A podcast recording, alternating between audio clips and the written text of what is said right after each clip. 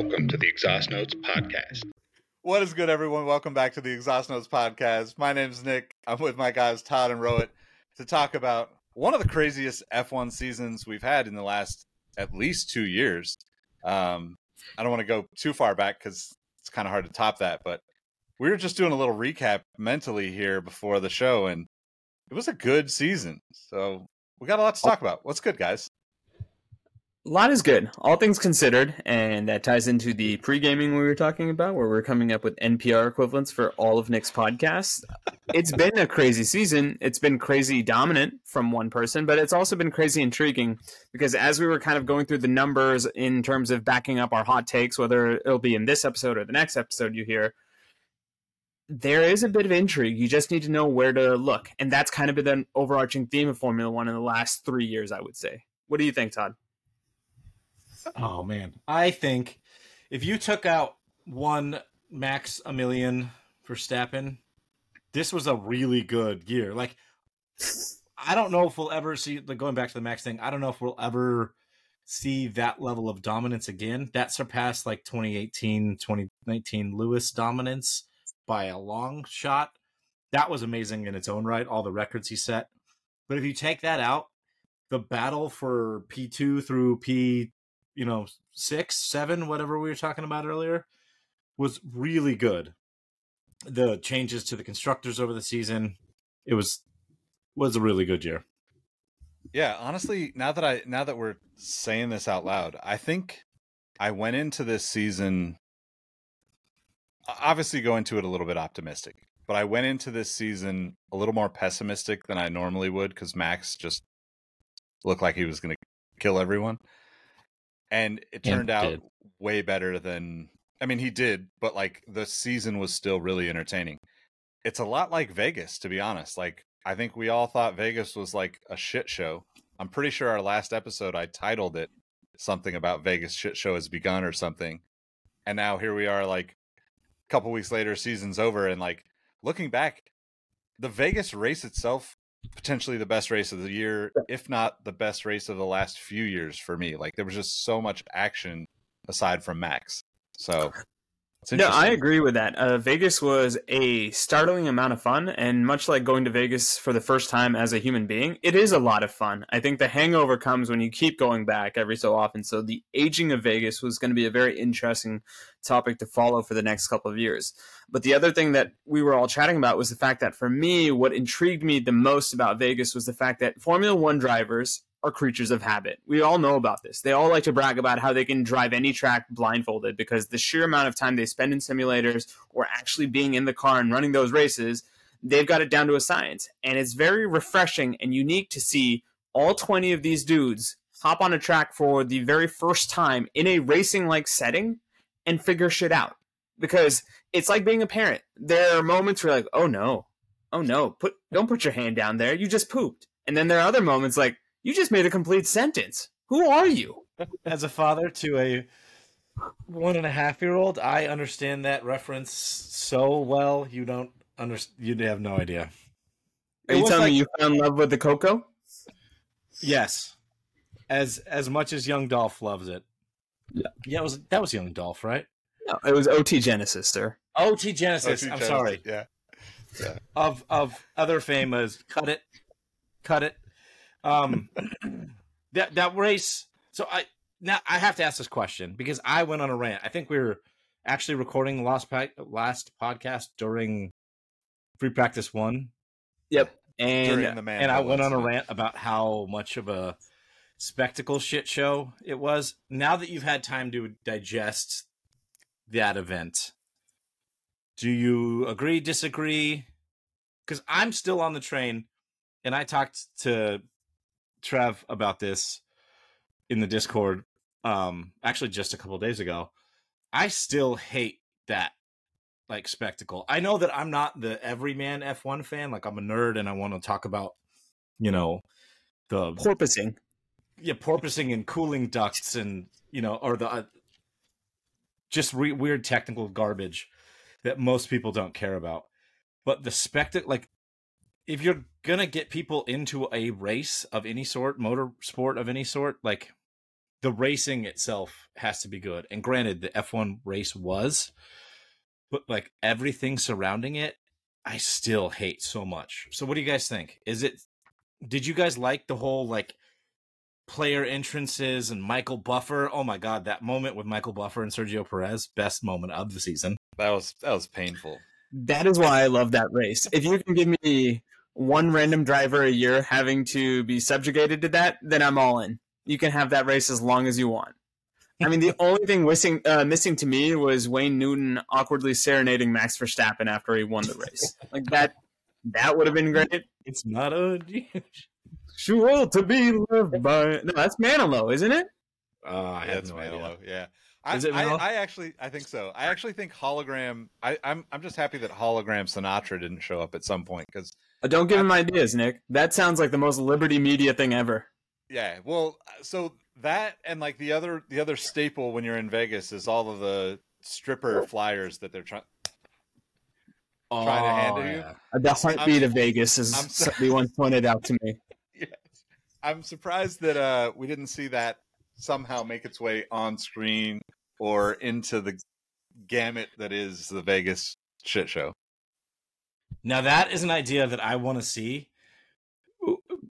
Per- random person that passes out said stripper flyers. If you can find an overpass and just make that rain over the track during the race somehow. No, no, no. I, I'll one up you. There's a sphere in the middle of that race course.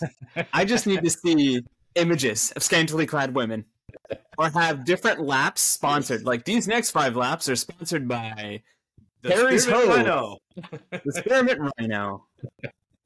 Ballers. Yes. I mean, it, Thunder it, from it Down did Under. seem like the uh, the uh, the car ride after the race was like should have went straight to a strip club and not to the podium, right, or not to the interviews. Like that was a, a very awesomely awkward moment of like Max and Checo and Lando, right? Was it Lando? Yeah. Wait, Did he get P three? I'll look it up. Okay. Listeners, it's been a minute. We're trying to get our chemistry right. So as I look up who got P3, Nick, continue with your point. basically Uh, the Leclerc, back of a Rolls Sergio. Royce. Yeah. it's just like so awkward and it's like these guys they barely want to hang out in that room after the races when it's a normal room on their on their own but then sitting awkwardly in the back of a Rolls Royce where it looks like Max is almost sitting on their laps and Sergio is just like staring off into the abyss like contemplating on whether or not he'll be back next season like it was just like also painful also sad to say it great entertainment By the way, the P, uh, the podium for the Vegas race was Max Verstappen in his customary first, Charles Leclerc in second, and Sergio in third. Don't Looks forget like Lando. Bestie. Yeah, Esty Bessie was number four, but Lando, I believe, wasn't that the race he was? La- yeah, he didn't Yeah. finish. yeah that's the wreck yep DNF. Probably, honestly, the difference between him getting P4 and P7. Since he In lost the, overall, in the overall standings, listener, I, I, mean, didn't he has- want you to think that Todd had a concussion and said, "Yeah, if- if he finished, he would have been at P four. But yes. Sorry, that was totally a reference to our pre-show ramble. It's well But- and i think that's an important important point to make though. Like like you said so i pulled it up. We got max with 575 points sergio with 285 lewis with 234 fernando alonso with 206 charles leclerc with 206 lando norris with 205 carlos sainz with 200 and george russell with 175 like you're talking about you know roughly 60 points between third and eighth and roughly 100 points between second and eighth. I don't think we've had that tight of racing in the midfield or the top of the midfield i should say. The upper midfield, yep. yeah in a long time. Like i can't think of a time where like really like outside of max anybody could have won a race at any So, moment me the last half of the season So let me ask you this, Nick, because I think if there was exhaust notes bingo, we all have our verbal crutches and phrases we like to rely on. Do you feel that we truly got the competitive nature that Formula One, Liberty Media, everybody in between, and everywhere else were able to achieve with these new uh, regulations because I think early returns are good.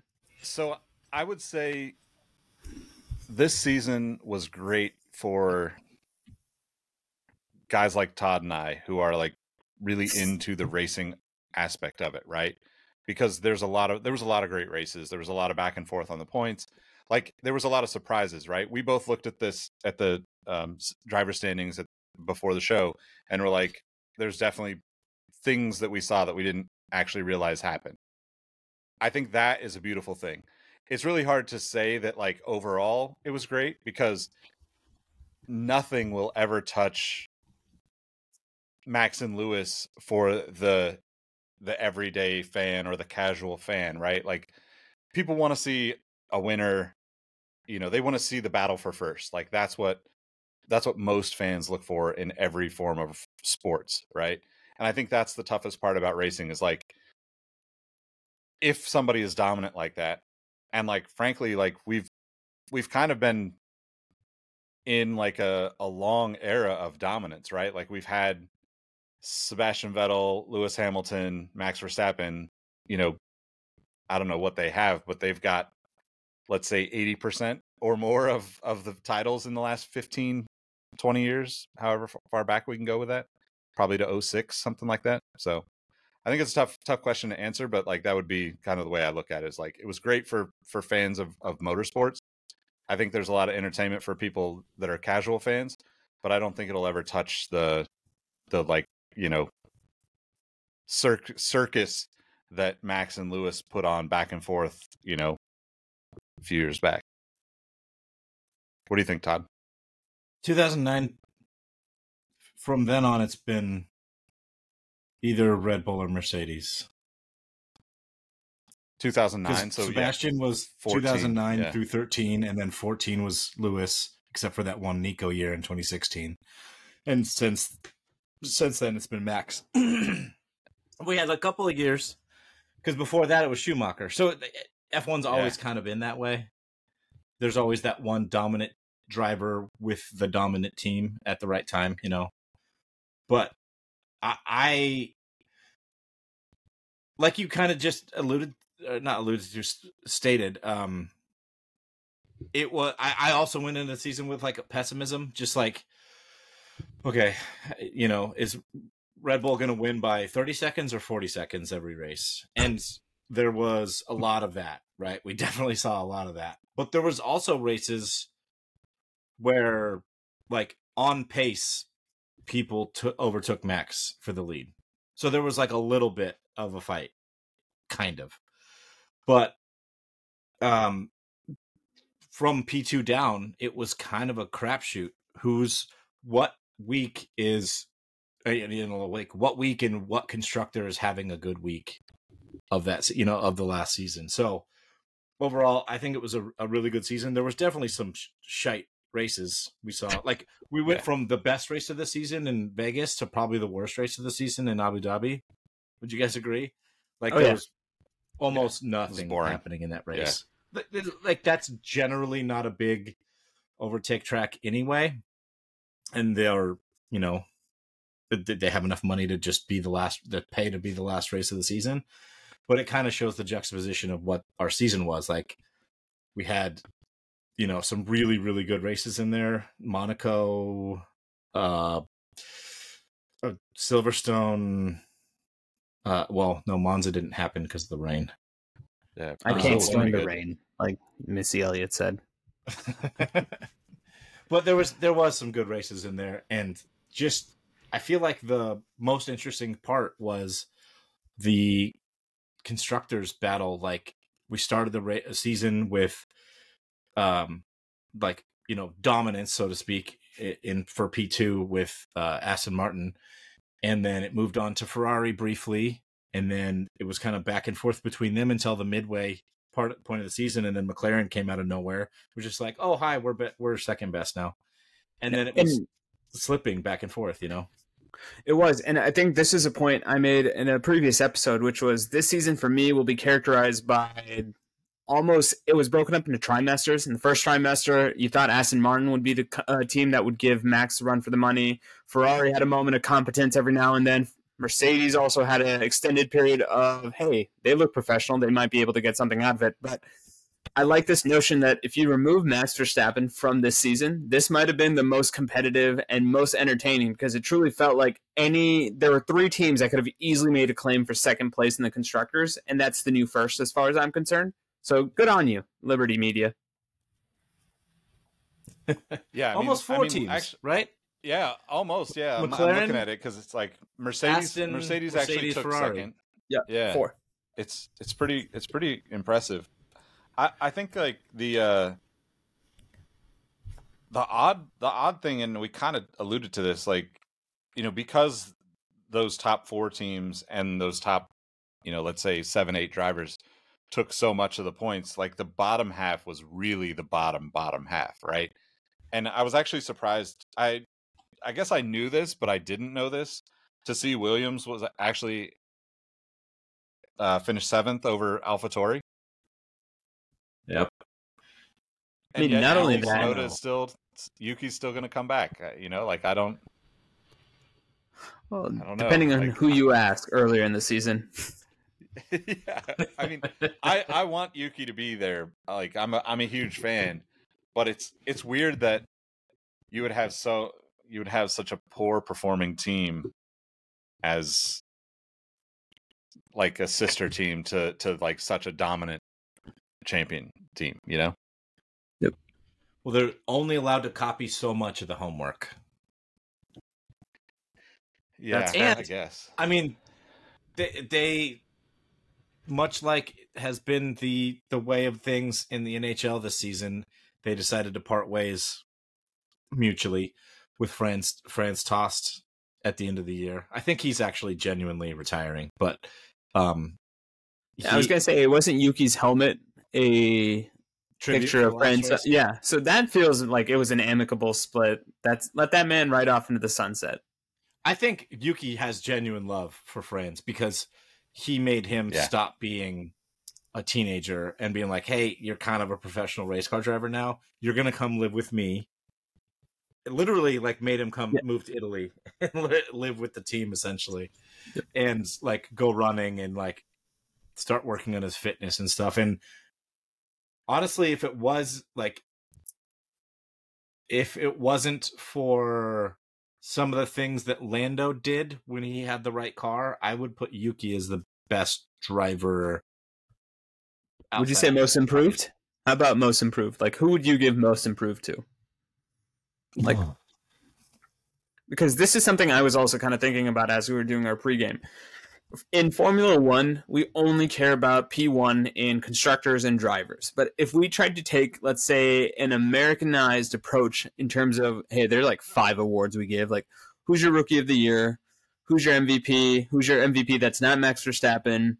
Who's been the biggest disappointment? Like, those are the things in my mind it's a very hard question, or it's an interesting question. I'll say it that way. It's not hard because I think arguments could be made for a number of different drivers, and I think ultimately, if we're being honest with ourselves as sports watching public, that's what we want I, I, I guess I would have to give it to Yuki. as most improved.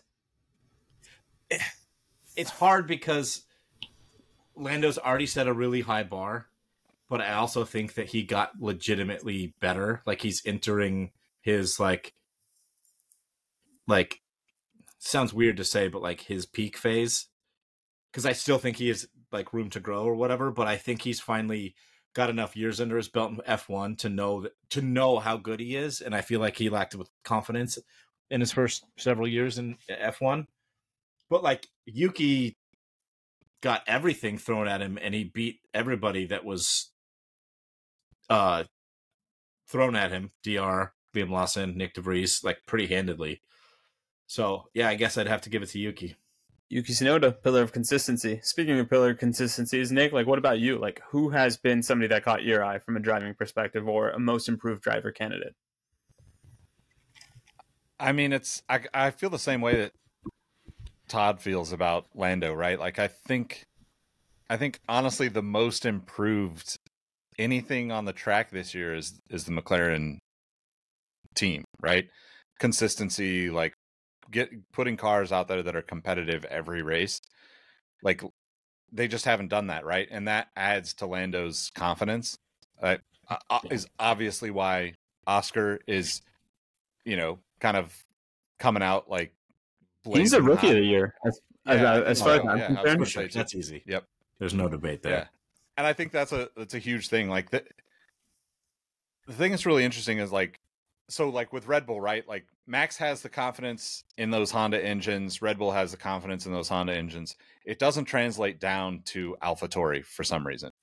The same thing kind of happens in the Mercedes world, but now we're seeing McLaren actually have the confidence in everything, al- almost to the point of will they beat Mercedes again? Right? Like there's definitely you know like the possibility of that happening next year i think that the the weird part about like the improvement side of things driver wise is there's so many variables it makes it really difficult. Like with the nba you can look and say hey this guy brought it you know more rebounds more assists more more points you know points or whatever the point differential is while he's on the court.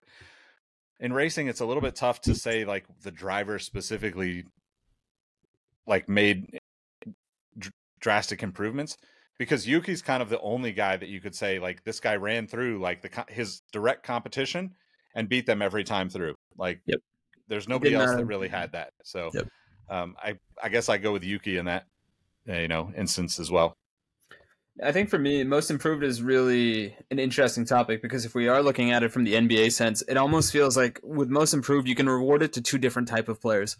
One is truly the most improved player, meaning somebody that kind of came out of nowhere and rose his or her level to, let's say, an above average or an all star level. And then there are people like I'll use the famous instance. I think Ja Morant won most improved player because he made that leap from perennial all star to superstar.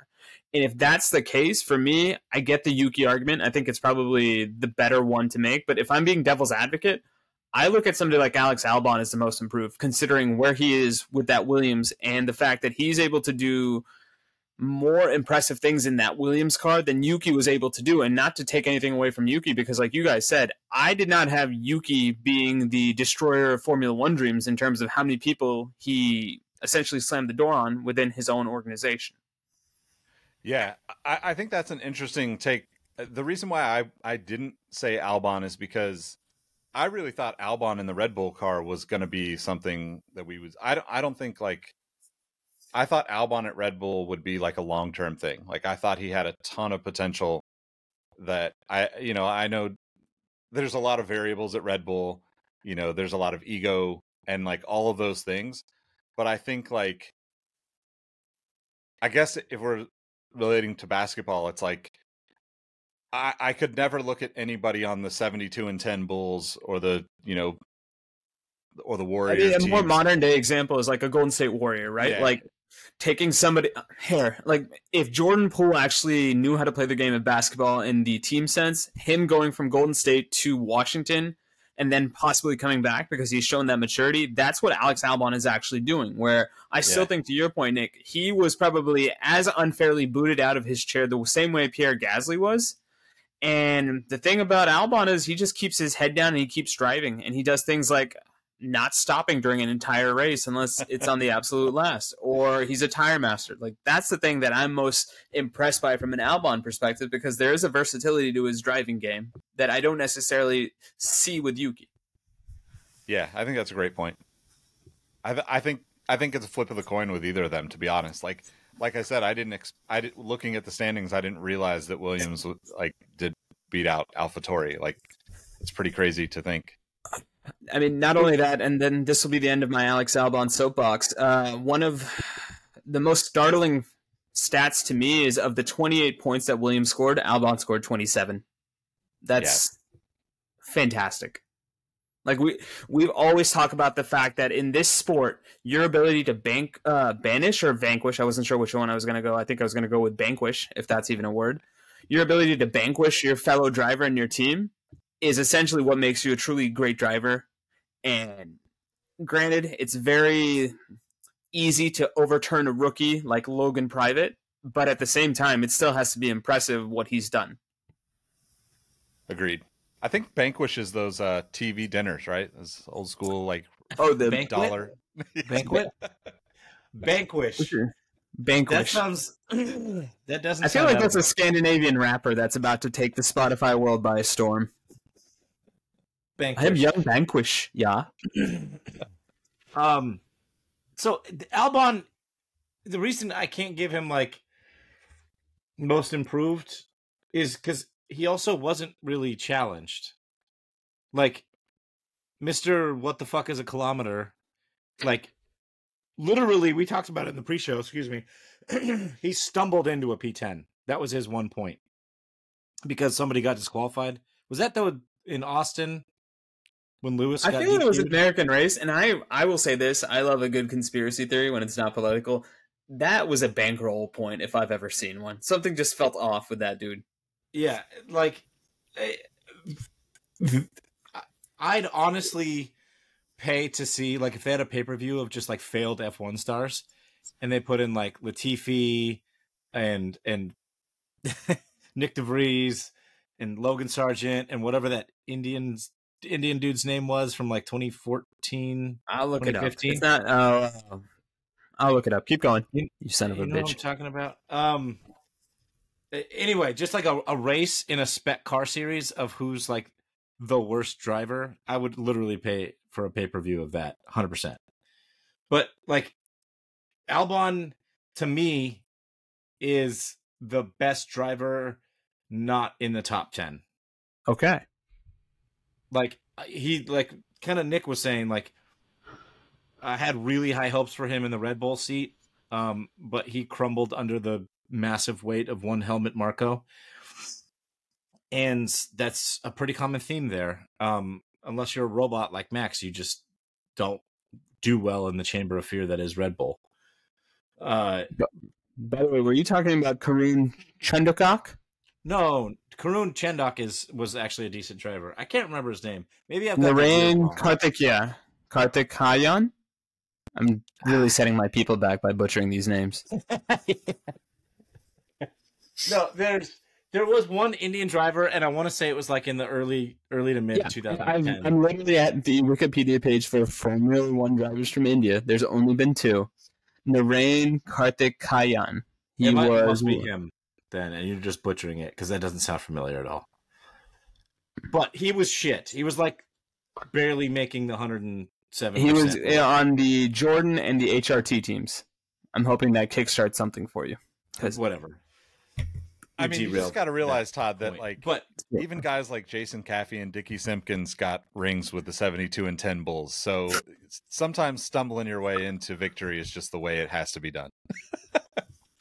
which which is fine. Like I understand why the Latifis and the Strolls and the Sargeants of the world are in there because it is a pay to play sport. I get that. If they fucking signed, excuse my language, they signed Logan Sargeant next year. Williams confirmed him for the seat next year. So whatever his is oil rich daddy threw down to make Williams keep him, I'd love to like have one percent of that because I'm sure it was a whole lot of money.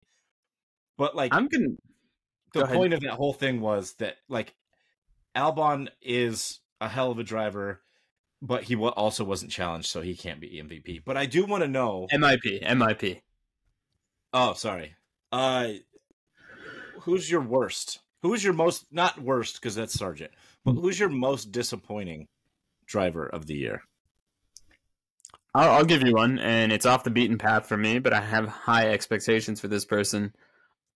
I think Esteban Ocon was a pretty big disappointment for me because I assumed that he would be the number one driver in Alpine, and I think Alpine was the team that disappointed me the most because I had higher hopes for them than I did almost anybody else. And to see them actually take a step back because we're so used to them being the fifth place team, like that was almost as inevitable as a Max Verstappen win in a lot of these years, and now to see them, I think, in sixth something's broken. And I thought Ocon being the senior driver, he would kind of have the measure of Gasly in a way. And when you look at the actual driver standings, Gasly scored four more points than them. And I think that ultimately is the conundrum that Alpine faces. Who's the better driver? I think Gasly is more consistent, but Ocon has a higher ceiling. Like Ocon is very likely to pull a podium place as he is to crash out of a race because he ran into his own teammate.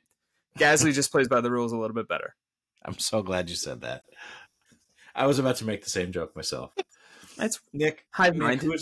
Who's your most disappointing? Uh, I mean, I'd probably agree with that. Ocon. But Ocon also got a, a podium in Monaco and a fourth place in Vegas. That, on the surface, is a fairly successful season for a non-top five team driver. I would assume. I, I feel like the podium in Monaco was circumstantial.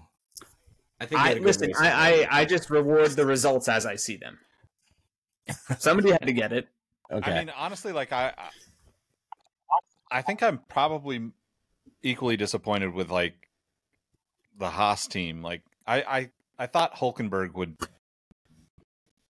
Mr. Consistent his way into something, and I feel like they just were consistently at the bottom. And to me, the other disappointment is the lack of points that Magnussen scored. Like one point Yeah. for the whole year. If I or no, I'm sorry, was it three. three? Yeah, three points. I thought that would have been a fairly close battle between those two because I think outside of Ferrari, if you would ask me who, what is the most competitive team in terms of driver equivalency, I would say Haas. Yeah, I, I think I think that this is a tough a tough question to answer too because my expectations weren't high for anybody at the bottom of the grid. You know, like my expectations for Magnussen for Hulkenberg were probably a little bit more than the rest. Uh, it- honestly, like I'm even disappointed that Valtteri Bottas didn't, you know, perform better. I feel like I feel like that that car is capable. I feel like Guan Yu Zhou is probably going to be like a, like around for a significant more amount of time and, and will probably do better than Valtteri in the next couple of years if if he's even around. I mean, honestly, he's probably going to retire from Formula One and just sell you know OnlyFans, right? Like at this point, like that's I'm ready for the Valtteri Bottas Man Thong collection. God, that was a good calendar. I'm sad I didn't get one. Uh, but good on him for Yeah, raising so was much money for charity. That was Yep. that was awesome. But you nailed my answer, Nick. Uh, Valtteri, Mister Mister Boat Ass. Uh, Terry. Terry is is, and there's no question about this, is a better driver than Guan Yu. The car was capable at times, and I don't know what. Like he was in no man's land most of the time. I know he struggled with getting through traffic in um in his time at Mercedes. Like the you know the off qualifyings he would have, he'd qualify in like P13 or something and struggle to to make his way back up, even with a car that was faster than the field. But I I guess I had higher hopes for him in in I know that the car wasn't always there, but like leading the team, and it very much felt like, even though it doesn't say that on the score sheet, that Zhou Guan Yu outperformed uh, Terry at most points in the season. Maybe it's given the confidence for his new hairstyle, which if you haven't seen, please go Or- to Zhou Zhou or- Twitter. is is this a is this a performance issue with Valtteri and his mustache mullet com- combination causing too much drag? What the fuck? Are you kidding me, Joe? can't believe you hadn't seen that. Why would I see him without a helmet on? Like he is the most nondescript driver on the grid. Is this an homage to Lil Pump? Like what is this? It sure is. He is the most fashionable uh, person on the grid. For sure. No, I just think he's the most fashionable person on the grid. I, I, I think Lewis's stuff is just too try hard. Um, uh, his hairstyle choice that The tarantula, as I like to call it. I I know that's a thing in Asia now, like in in Okay. their streetwear style. But man, you're you're, you that's not you, buddy. Let's. Now, there let's- is an American. There's an American phrase that deals with follicle accumulation or degradation, depending on how you want to look at it. Which is "come on home." Come on home, Guan. Come on home. You don't have to shave it bald like we do in the American sense of "come on home," but come on home. Yep. Okay. Did we did we sufficiently recap? Do we have any other season notes? Uh, what's what's the most what's the most surprising team? Like, I'm not talking about teams like constructors points. I'm talking about Mhm. the teams themselves. You know, like go for it. I've got a weird one. This might not make sense, but Mercedes All right. because follow me here for a lot. Okay, so they built a car. They completely ignored like one and a half of their drivers. They ignored Lewis completely when they said that they like. I don't know if this is, is going to get into a weird techie space, but Lewis Go said it, the last car, the driver and the cockpit of the car was moved too far forward, and that was because of the whole zero pod design. They kept a lot of that DNA in this year's car when they finally abandoned the the zero pod thing. They kept a lot of that DNA in the car, but it made the car like a little too on the nose and like unpredictable under braking. Lewis hated it. He stated in the offseason he hated it. He told the engineers like this sucks. George kind of agreed with that apparently, but they kept going with it. And the car definitely had its struggles off and on through the season. Like it was pretty slow at the beginning of the year, maybe in the end of the first third, it kind of picked up pace, and then they had a lull, and then they were up and down all over the season. But for them to get uh what did they did they they finish second, right? Yeah. They did finish Yeah, second P- in the constructors. P2, yeah. For them to beat Ferrari, who had, I would say, more ups than downs, or at least compared to Mercedes, McLaren, who started the first half of the year with a dog shit car, for the Mercedes to beat both of them, and Aston, you know, peaked early and then fell off basically for the rest of the season, except for maybe the, the very end when they had some pace.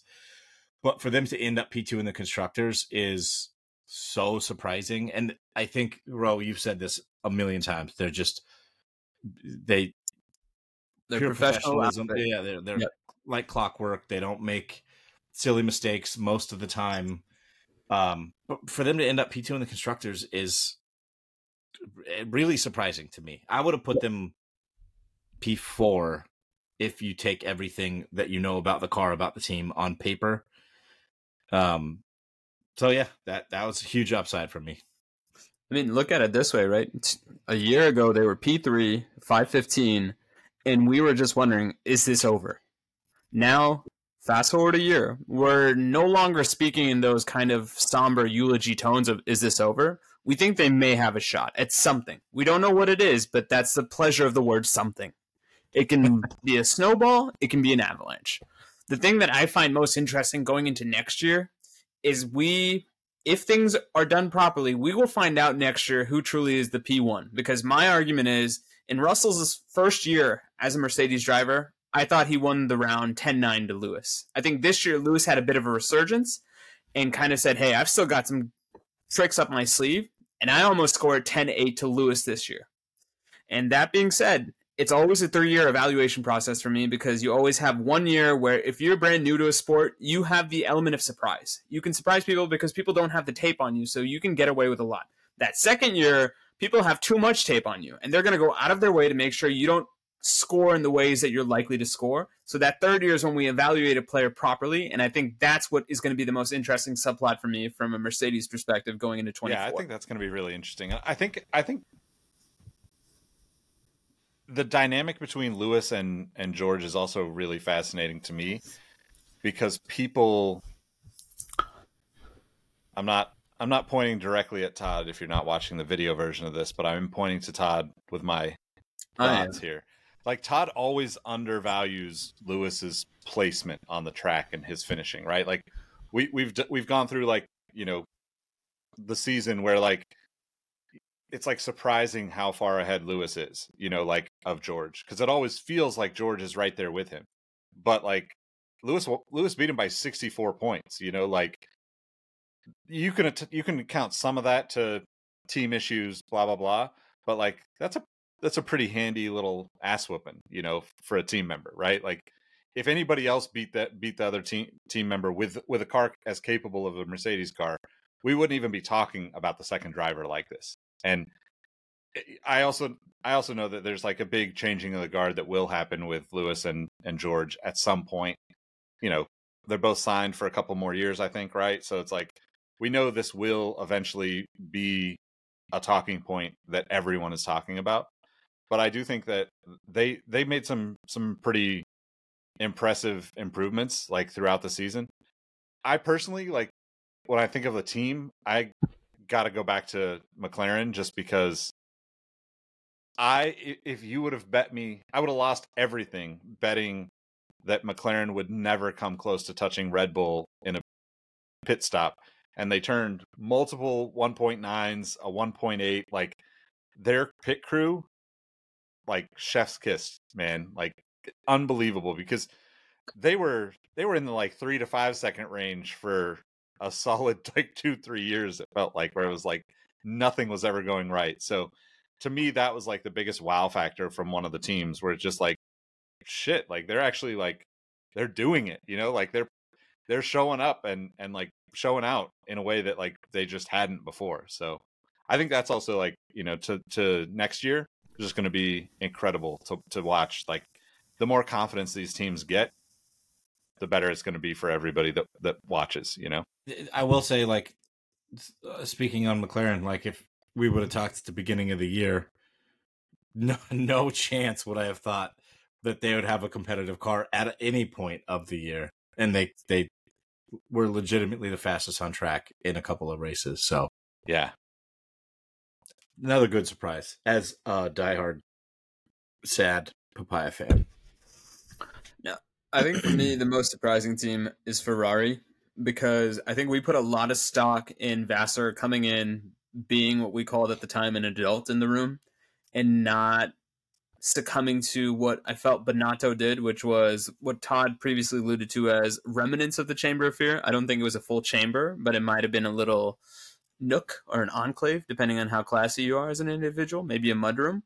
But it was also one of the thoughts that I continue to sound like a broken record over this. I still think Sainz is a better driver. It literally took back to back podiums for Charles to overtake him from a points perspective at the end of the year.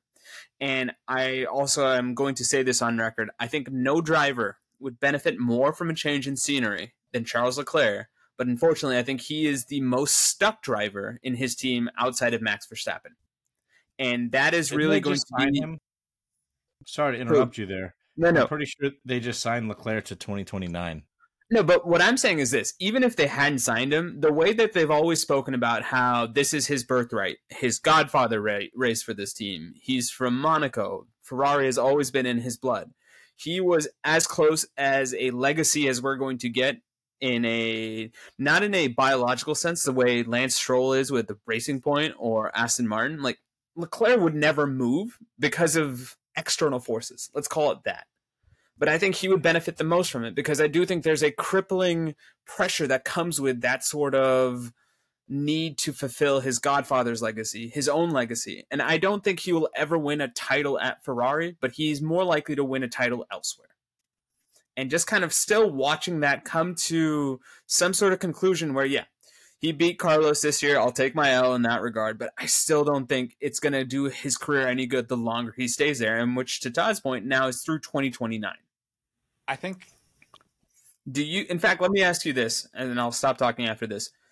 From now until 2029, do you see Charles? I'll give you an over under of 0.5 world championships, Charles Leclerc. Are you taking the over or are I'm you taking taking, the the, under? For sure I like it. Ooh, while todd debates that that's let really me let me tough. let me throw some points out here about it go because go go. I think the thing that that like we talk about the chamber of fear at some of these teams, right? Although it doesn't feel like it for the last well, to to Todd's point earlier, 14 years, whatever it's been since Ferrari was really like truly competitive. 15 years, whatever it's been. Ferrari is still like absolutely the the team that expects to win over every other team. Like Red Bull and Mercedes are still young Sure. punks in this sport. Like nobody expects them to win. Like they aren't built on winning Formula 1. Like Ferrari is what 16, 17 titles. I mean, and it's crazy to to like get into that like legacy now because Williams has 9 or 10 and we would never think of them as winning a title. But I do think Ferrari being as like dependent on racing and I, I would say slash racing in its blood because it's a it's a it's a very like flip of the coin approach to to their business. They have to win at Formula 1 in order for this to make sense. Like in order for their business to work and like succeed in the way that it always has. If you look at streetcars, and I know like I go down this path probably too often on here. But if you look at streetcars, people don't care about the Ferraris the way they used to. Like legacy, uh, you know, vintage Ferraris, of course, like a little bit older Ferraris, yes. Like the people that grew up wanting a Ferrari can now maybe go after a Ferrari. But the new cars out of the gate, the new production vehicles, Ferrari doesn't have over the last four to five years, doesn't have, or maybe even 10 years, doesn't have the excitement that they used to have just straight out of the gate. I personally think that's Michael Schumacher winning for, you know, how six, seven years straight. I think there's a direct correlation to that that happens after the fact. And I think Ferrari as a company off the racetrack has to start winning on the racetrack in order for people to get excited about them the way that they once were. And I also think that they are kind of they've got to figure out what they're going to do with sports car racing and Formula 1. Cuz right, like they're going to Le Mans, they they you know, like these are things that like these two worlds don't exist together in our conversations but it feels a lot like they've got some good things going on the other side of their business in the racing world and they for some reason like lost focus with the formula 1 aspect and i have faith mm-hmm. in the legacy of that brand coming back around and uh, honestly like leclerc is, is a great driver i don't know if he's long-term world championship winner but he's definitely an in between you know max and whoever the next five year run is type of driver, in my opinion. I, I guess I would question your question with a question because is in that context, are you assuming that Charles Leclerc is with Ferrari until 2029? Because my question, to answer your question, to answer Nick's question, to get my question was over under Ferrari championships from now until 2029 at 0.5. Okay. Under. So no shot. No, so we're not. not gonna... It's no shot. It's you said it yourself. Carlos Sainz is not a better driver, but he's a more consistent driver. Oh no, I said he's a better driver. I, I, I know will, you said. Will, yeah, I'm I'm correcting, caveating. Um, he's Carlos Sainz is a more consistent driver than Charles Leclerc, and that's the reason why why Charles Leclerc, I think, won't win a world championship with Ferrari because you can't have you you you can't be a consistent racing driver unless you're Fernando Alonso while having to make your own strategy decisions. Like Carlos Sainz is out there like, nope, we're boxing this lap. I'm coming in, just so you know. Like I'm not giving I'm not giving you plan E. I'm coming in this lap.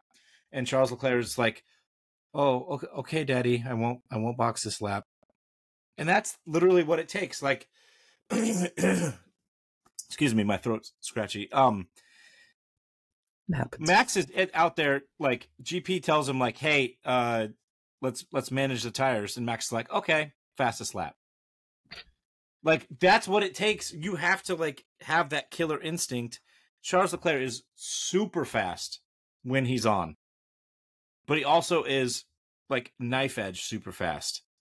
It's it's the qualifying in Monaco where he's on pace to take pole, clips the wall, wrecks the car, and then can't start the race. That's like I feel like that's going to be his legacy. So I have a question because uh, so I feel like in order to in order to be competitive with someone that's as dominant as Max, you literally have to be pushing your limits to where it's either I hit the wall or I win. And sometimes you're going to hit the wall. Okay. Like, especially someplace like Monaco. But like, I know we're, I know like, we're saying that Carlos is more consistent, but is he? Like, it feels he, like Charles has been mm-hmm. on the podium way more than than Sainz. It does, and it's almost a mirror image to the Alpine situation in the sense that we think Gasly is a more consistent driver. Charles may have more consistent Mm. highs, but then the other issue is Charles Leclerc's body language betrays him in a way that Carlos's doesn't. The best thing I can say about Carlos Sainz, and I've said this before, is he just puts his head down and drives. There are situations where Sainz will nick a wall or he'll hit something.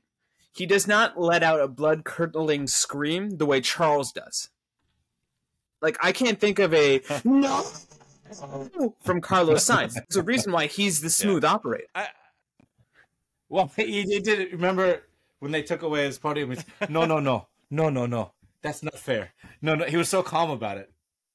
I think he actually cried too. and I do, and I do, I do think that like Todd makes a great point, right? Like you, it seems insane, but like you kind of have to be even more of a dick than you are normally in order to be like a championship winner, right? Like you have to have ultimate confidence in your own decisions over whatever, you know, whatever people on the pit are telling you, right? Like because once you get into that Yep. this mentality of like the back and mm-hmm. forth, or even thinking about it, like this is something that that like we don't hear all the radio communications, but I would love to have the the stats to see what drivers talk about switching positions with their teammate most frequently and least frequently. Because I bet you the people that are just like that don't give a shit about that and just drive are consistently outperforming the ones that are like, shouldn't we? Be, you know, like I, I know Russell does it occasionally, like where it's like, should should we switch or can he can he stick around and give me a toe and like he, you know like playing the team game. And I, I'm there's nothing wrong with playing the team game. Frankly, this season, if you're not playing the team game to win second in the constructors, what are you doing, right? What are Yeah you doing? but it does feel like Charles just doesn't have that like killer instinct on his own. And maybe that's something that he comes into in the next couple of years, you know? But but Nick, this is where I think I like how you frame this, which is you have to embrace your inner dick to try and compete mac- max dickishness. But the thing is, I think Charles does do a better job of tapping into that.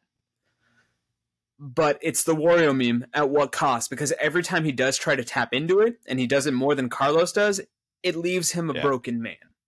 And it's almost that Carlos Sainz knows himself better that I don't have to be that guy, and I'm still going to get the same results as my teammate who does have to be that dickish kind of guy, and who, until I'm proven wrong, has historically shown he can't handle the failure that comes along with being I mean, because aggressive. I think that's like taking that a step further, right? Like we talk about this with like the earlier days of Max being aggressive, the early days of of Seb, of Lewis, all being very aggressive.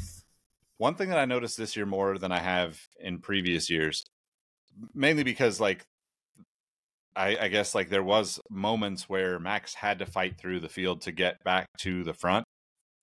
Nobody hold, nobody is willing to, for lack of a better term, put Max into the wall, right? Like Max Max can go the furthest in the furthest he can take the worst line into a corner ever and nobody will like let him run into them nobody will brush make contact with him. Like he probably didn't make contact with more than two or three cars the entire season even though we know he had to fight through a bunch of cars many times.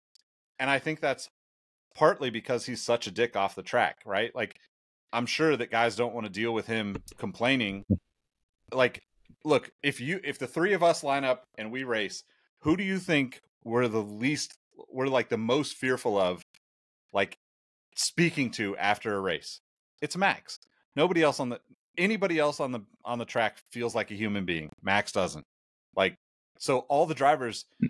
like dance around him. I can't remember who it was somebody in vegas. Maybe it was george russell if i'm remembering right but like he obviously eh, like it was it, it was a blind spot. He didn't see him whatever but like the knee jerk reaction to get out of the way versus just letting him like letting the contact happen. And i get there's billions of dollars at stake you don't want to hear it from your bosses that you just wrecked a car but also like if you're always playing like the i got to get out of max's way role you're always going to get out of max's way and he's always going to win right like that's just how it works Because like, Yep. I think like Max is even more strategic than he was three, four years ago, right? We've said that in previous episodes. But the problem is he's also more aggressive than he ever has been into a lot of those situations. I think he uses the power Yeah, of his that's I- perceived that's I mean. aggression as much of a psychological tool as Yeah. his actual racecraft. Like he knows he has that reputation and he knows when to lean in on it and he knows when to kind of pull back from it. Oh, he's definitely grown in that, like the ethereal racing side of it, uh, Yep. massively in the last couple of years. But he, he's also had a car under him in the last, you know, year plus that he didn't have to worry about it. Like he can be like, okay, you you can ta overtake me in this corner. I know I'll get you on pace. I, And I'm- that's more startling than him bearing down on you. It's just that casualties of I'm going to get this back, so you do you, big guy. I just don't know if we've had somebody that's had a con- a consistent enough car to battle that because I still think Lewis would give it to him. I think George would give it to him. Fernando absolutely would give it to him if he had the car that would keep up. So I don't know if it's if it, I I agree or I can see somewhat like his persona of aggression having uh, a mental edge, but it's also like I know I can't hang with his car, the pace of his car. So just why fight it? You know. I did just look up stats though to go back to my uh, argument for Sainz versus Leclerc. Uh, I'm way wrong on the consistency piece. Uh, Carlos Sainz has 18 podiums and 34 DNFs. Hey, Charles Leclerc has 30 podiums and 17 DNFs. so mirror images of one another. Wow. And Yeah. is that during their entire Yeah. career or just in, I did do entire career, so like Sainz has been in F1 a fair amount longer than Leclerc. Um, I would. I mean, actually it- speaks to Leclerc's dominance even more. Oh, absolutely. But I would be very interested to see if you slice and dice it.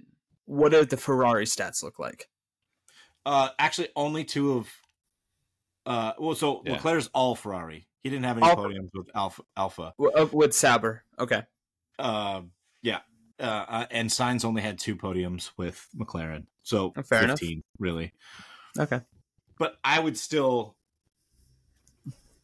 betting man or like I'm a team principal and I need somebody that's just going to get me consistent po- points, like shades of Nico Hulken- Hulkenberg of past. I would still pick Sainz. Yeah, uh, but that's also why that's exactly why I say Leclerc will come into his own in that, you know, confidence, right? Like He just doesn't seem like that dude to me. He's He doesn't have the dog guy, in him? pal. You're not that. Does he have the Does he have the dog in him? Yeah, I don't know. I don't know. I mean, I, it is interesting because like Sainz has a, two years more experience, right? Like, I think I think that Mhm. definitely plays into to these guys' confidence. The other thing that's really interesting too to think about, like Leclerc, is like, you know, all these guys being friends is maybe detrimental to their to their ability to come into that like competitiveness that they need to be in.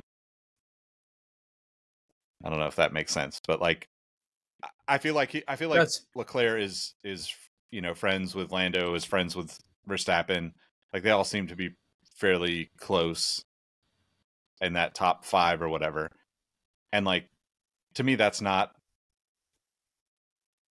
like there's very few people that can be in that situation Max being one of them, Michael Jordan being the other, who's like, yeah, we're great friends. We're gonna go gamble and play golf together, but if we're on the court, I'm coming to kill you. Like that's the mentality, right? Oh, like the Kobe Yeah, and the Olympics Yep. versus Yep. uh? Yep. Just- yeah, Pau Gasol.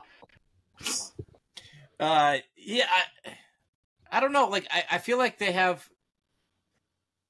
with the exception of Max and Lewis, I think they like have a, uh, like kind of a hate hatred respect for each other. They recognize like game recognize game, but like He's they don't want, familiar. they don't want anything to do with each other. All of the rest of the drivers seem like they could like go get a beer together. Hmm. So I, unless Lewis gets a fast car, I don't know if we're going to see that pure, pure like give it everything racing I, mean, who knows? Maybe Lando gets a, a fast car and he's just like, all right, like Max, we can chum it up, but Yeah. like you know, if you're in my way on the track, it's over. I just don't see anybody but Max having that. Like, I'm a robot. I, I'm here to do my job. I, I, I think that I don't think anybody will have that level of robot, um, but I do think that once I think I think once you get that first true taste of victory, it might change you. You know, like so with Lando, like there's there's definitely an element of like, hey, you, win a race, you probably keep that foot down a little bit longer to win the next one if you have to. Maybe he. I don't know. He's he had that weird year, like where when Daniel was coming into McLaren and everybody expected them to be the best friends, where he tried to get like super serious and not be goofy Lando. but this last year, he feels like he's back to normal. Like I'm gonna make a fart joke, kind of like having fun, Lando. You know what I mean? See, I, I thought he was the same Lando he'd always been. It's just he was so much far, or he was far superior of a driver than Danny Ric was that it just got uncomfortable. And then he's like, "Well, I guess I have to be serious." But Which the weird thing out of all of that is that they did really become like good friends out of those couple years together at McLaren. Even though like, I almost felt like it was after the fact. Like I felt Yeah. they got bet along. Like there was a weird tension with them, and I always think when you have a two-person team, the way most Formula One teams are, you need competitive balance, and that's why I thought Lando and Sainz were a match made in heaven because Sainz is perfectly okay being the straight man, and Lando is perfectly okay only being the funny guy, and that's where I thought their friendship blossomed organically in a way that I just thought you had two alphas with Lando and Danny Ric in terms of a personality thing. yeah, I can see that. But you're right on the competitive balance thing. Like they were having fun while, oh, I, Yep. you know, you got me last race, I got you this race, kind of thing. Yep. So let's let let's let's go a little bit further into that to wrap up this episode. How how does that competitive balance work? Like who This sounds really fucked up, but like like Max is the winner and Checo is the loser, like that's competitive balance. I mean, No, n- that's not competitive balance. That's just domination. And when you have somebody that dominant that they single-handedly win the title, it there's no concept of competitive balance. But from a personality perspective, I do think that there are certain beta tendencies that a good number 2 driver have that they have to lean a little bit more than a number 1 driver has to as being an alpha. Like I think it's harder to be a number Totally 2 agree, than a but, number like, how 1. does that relate to like a team finishing the season? You know, like in terms of the competition, because you know, like Lewis, Lewis and and Bottas is a great one-two where it's like one dominant and one, you know, Cal, you know, Cal, Cal Naughton, Rick, So- Ricky Bobby combo, right? But like at some point when it flips, you know, the egos flip and the wife leaves and goes to the other guy's pits, and you know, it's just it gets ugly. Hey man, that's that's my concho. That's my concho. Okay, the Magic Man. But let, okay, Nick, if you're okay to do a game with me, I'm gonna go through the top five constructor teams. You explain to me the dynamic between them in terms of competitive balance. Red Bull number one.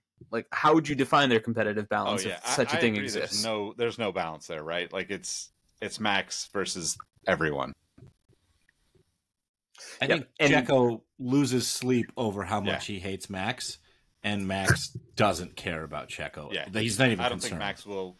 Like Max is never sending holiday cards to Checo in any way, shape, or form. Oh no, he is, but it's the most debilitating and douchey way of like, I don't even consider you a threat. In fact, here's five hundred dollars for your kid. Like, you're not gonna beat me anytime soon. yeah. Okay, number two is Mercedes. Like, how would you describe that balance? Because that to me feels like it's equally poised after two years. Because, like we said earlier, I think George got him in the first year, Lewis got him this year. I, I, I just think Yeah. Lewis had an off year. I we talked earlier about disappointments. I was pretty disappointed in in Russell this year. He felt most times when he wasn't having a good race that he was trying to like It's trying too Yes. hard. piss and moan about it or blame it on somebody else or something else. Like you just had an off day, chief. Like or you just don't have the pace today, whatever it was. I think he's a good driver. I don't think that he has yet lived up to the hype that they said like, "Oh, we have Lewis and like Lewis is the the, the next Lewis, like his replacement." I, I I just don't see that I- yet. To I me, say, I uh-huh, think- go ahead. lewis is off here coming off of 2021. Like I would not expect anything different from any human being. You know, like easily the most disappointing season of his entire life. Right, whether it was great racing or not, and whether it was like however you feel it ended, like it's just like that's got to be the most disheartening. You know, uh, Mercedes is essentially to me modern day Los Angeles Lakers, where you have LeBron, aka Lewis.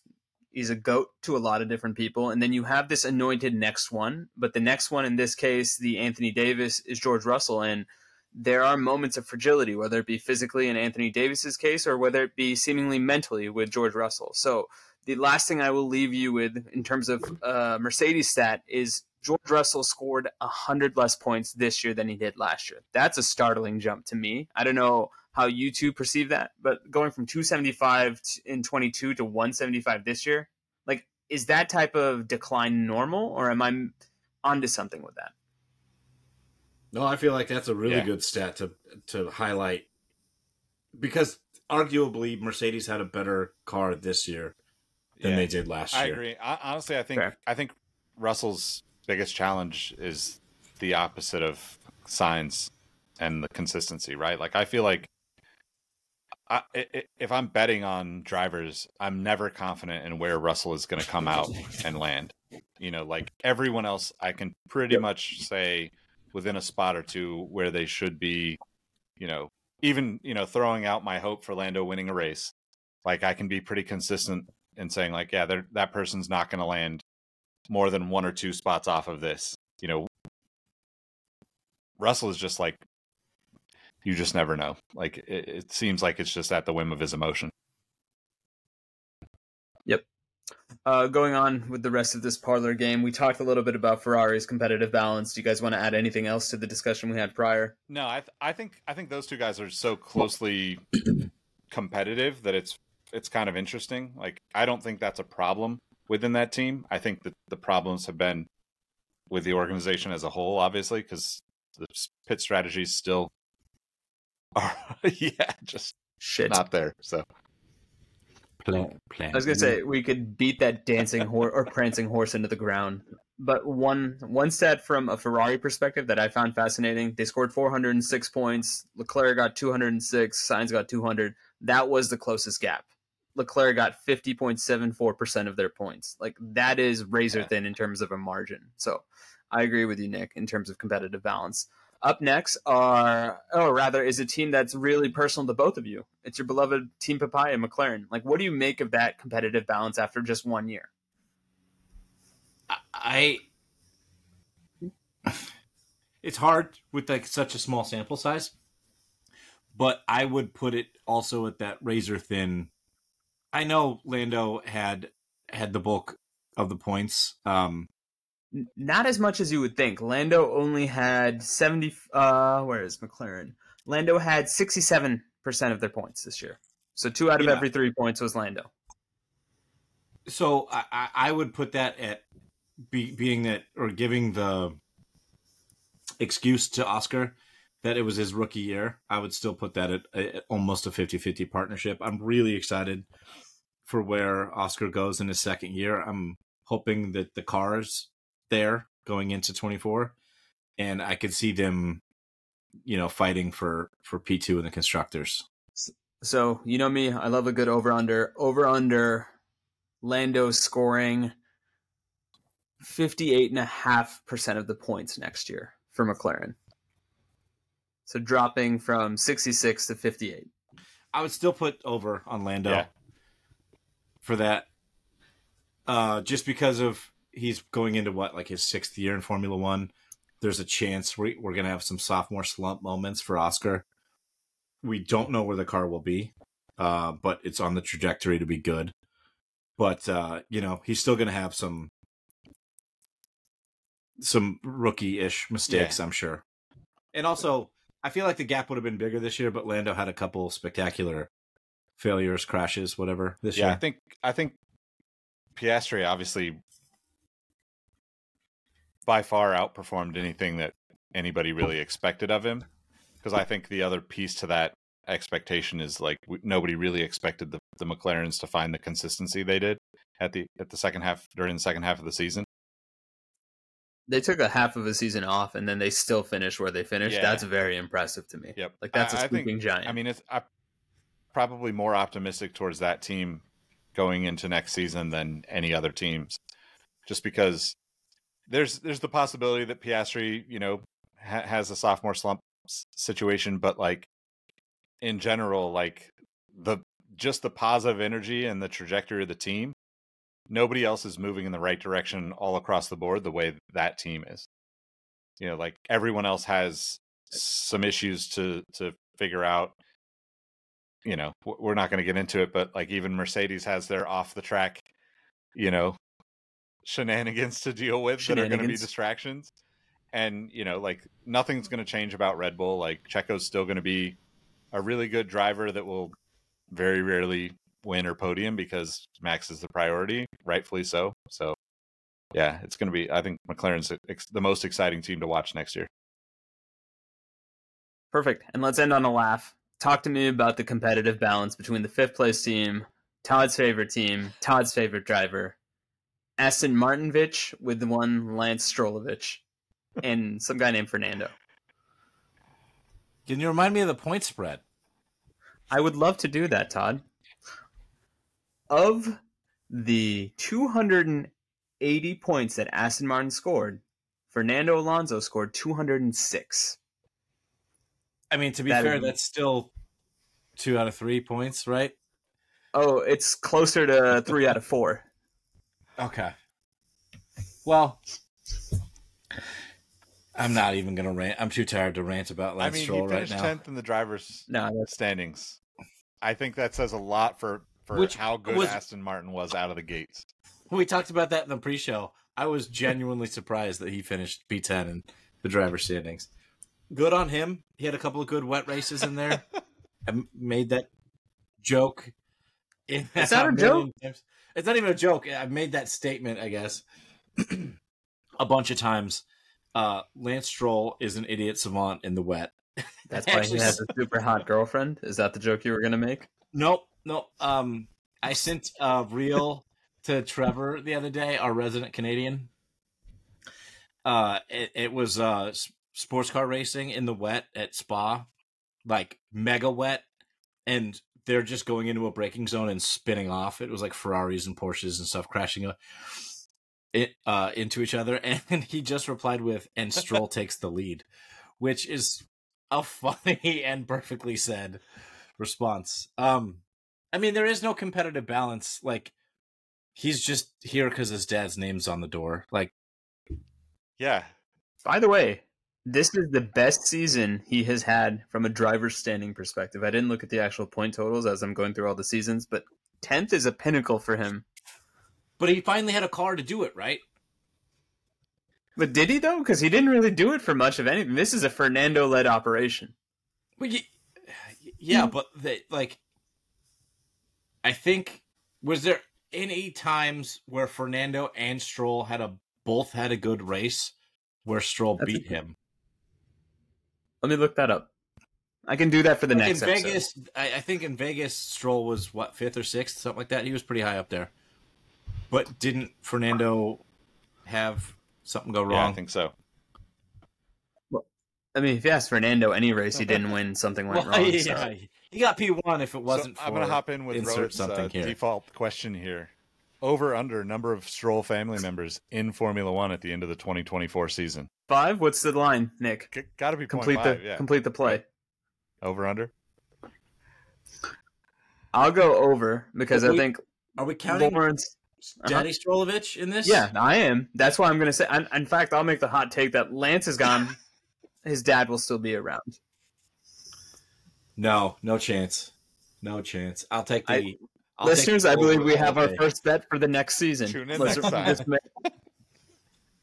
I'll t- take the over all day on that. They're We're, we're be there. agreeing on that. Then we're both saying. Wait, no, they, Let's How- do no. let's do the let's do the line at one and a half. Over under one and a half. Because you're saying both. I'm saying one. okay, yeah, okay. I'll take the over, hundred percent. First There's juice no- box bet of 2024. Tune in next week when we actually review the hot takes and said juice Yes. box bet from this year. We got some good ones on the way too. They are definitely. Uh, I, some of them are very cool hot takes, to be honest, but fun to read nonetheless. Well, I mean, we know Doctor Evil's going to say something racist. That's not a one. hot take. That's a statement. And uh, before we kind of give our AKAs, and this will hopefully buy me time to come up with an OnlyFans one, I just wanted to say this. Uh, I had the fortune of going to my significant half's Christmas party where Miss Stephanie, probably our number one fan that's not in the Discord, and more importantly, not a dude, was very accommodating to us. She loved everyone's insight on this show, and she basically made me do an episode with her at this party, much to the chagrin of almost everybody there, including my wife and her husband, who is a very lovely gentleman who played professional hockey. So I will not say anything else about him other than he's a lovely gentleman. So thank you, Lane. Thank you, Miss Stephanie, and I appreciate you guys being fans of the show. Stephanie, please come on that the would show. be awesome.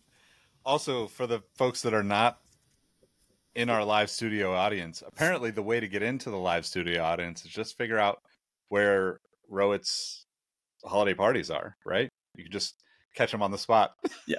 That's at an undisclosed location that rhymes with Mucky Me's. Chuck E. Cheese, Todd. That could have gone. You're a father of two.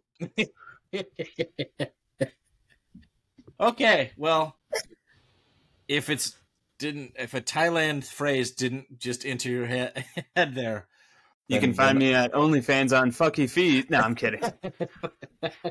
Oh God! All right, that wraps it up. I think. Good enough season recap. Give us another one.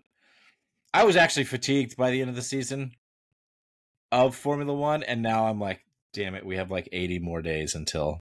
I, I missed it. I'm glad we didn't do this episode right off the bat because I think it would have been Yeah. not as funny and not as entertaining to us. And now it's a lot less Very true. depressing. Very true. Hey, Yep. make sure to hit the first link in the description to join the Discord so you can continue the conversation in between episodes. You can follow the group at Exhaust Notes FM on all the platforms. You can find me, Nick Engvall, on all the platforms.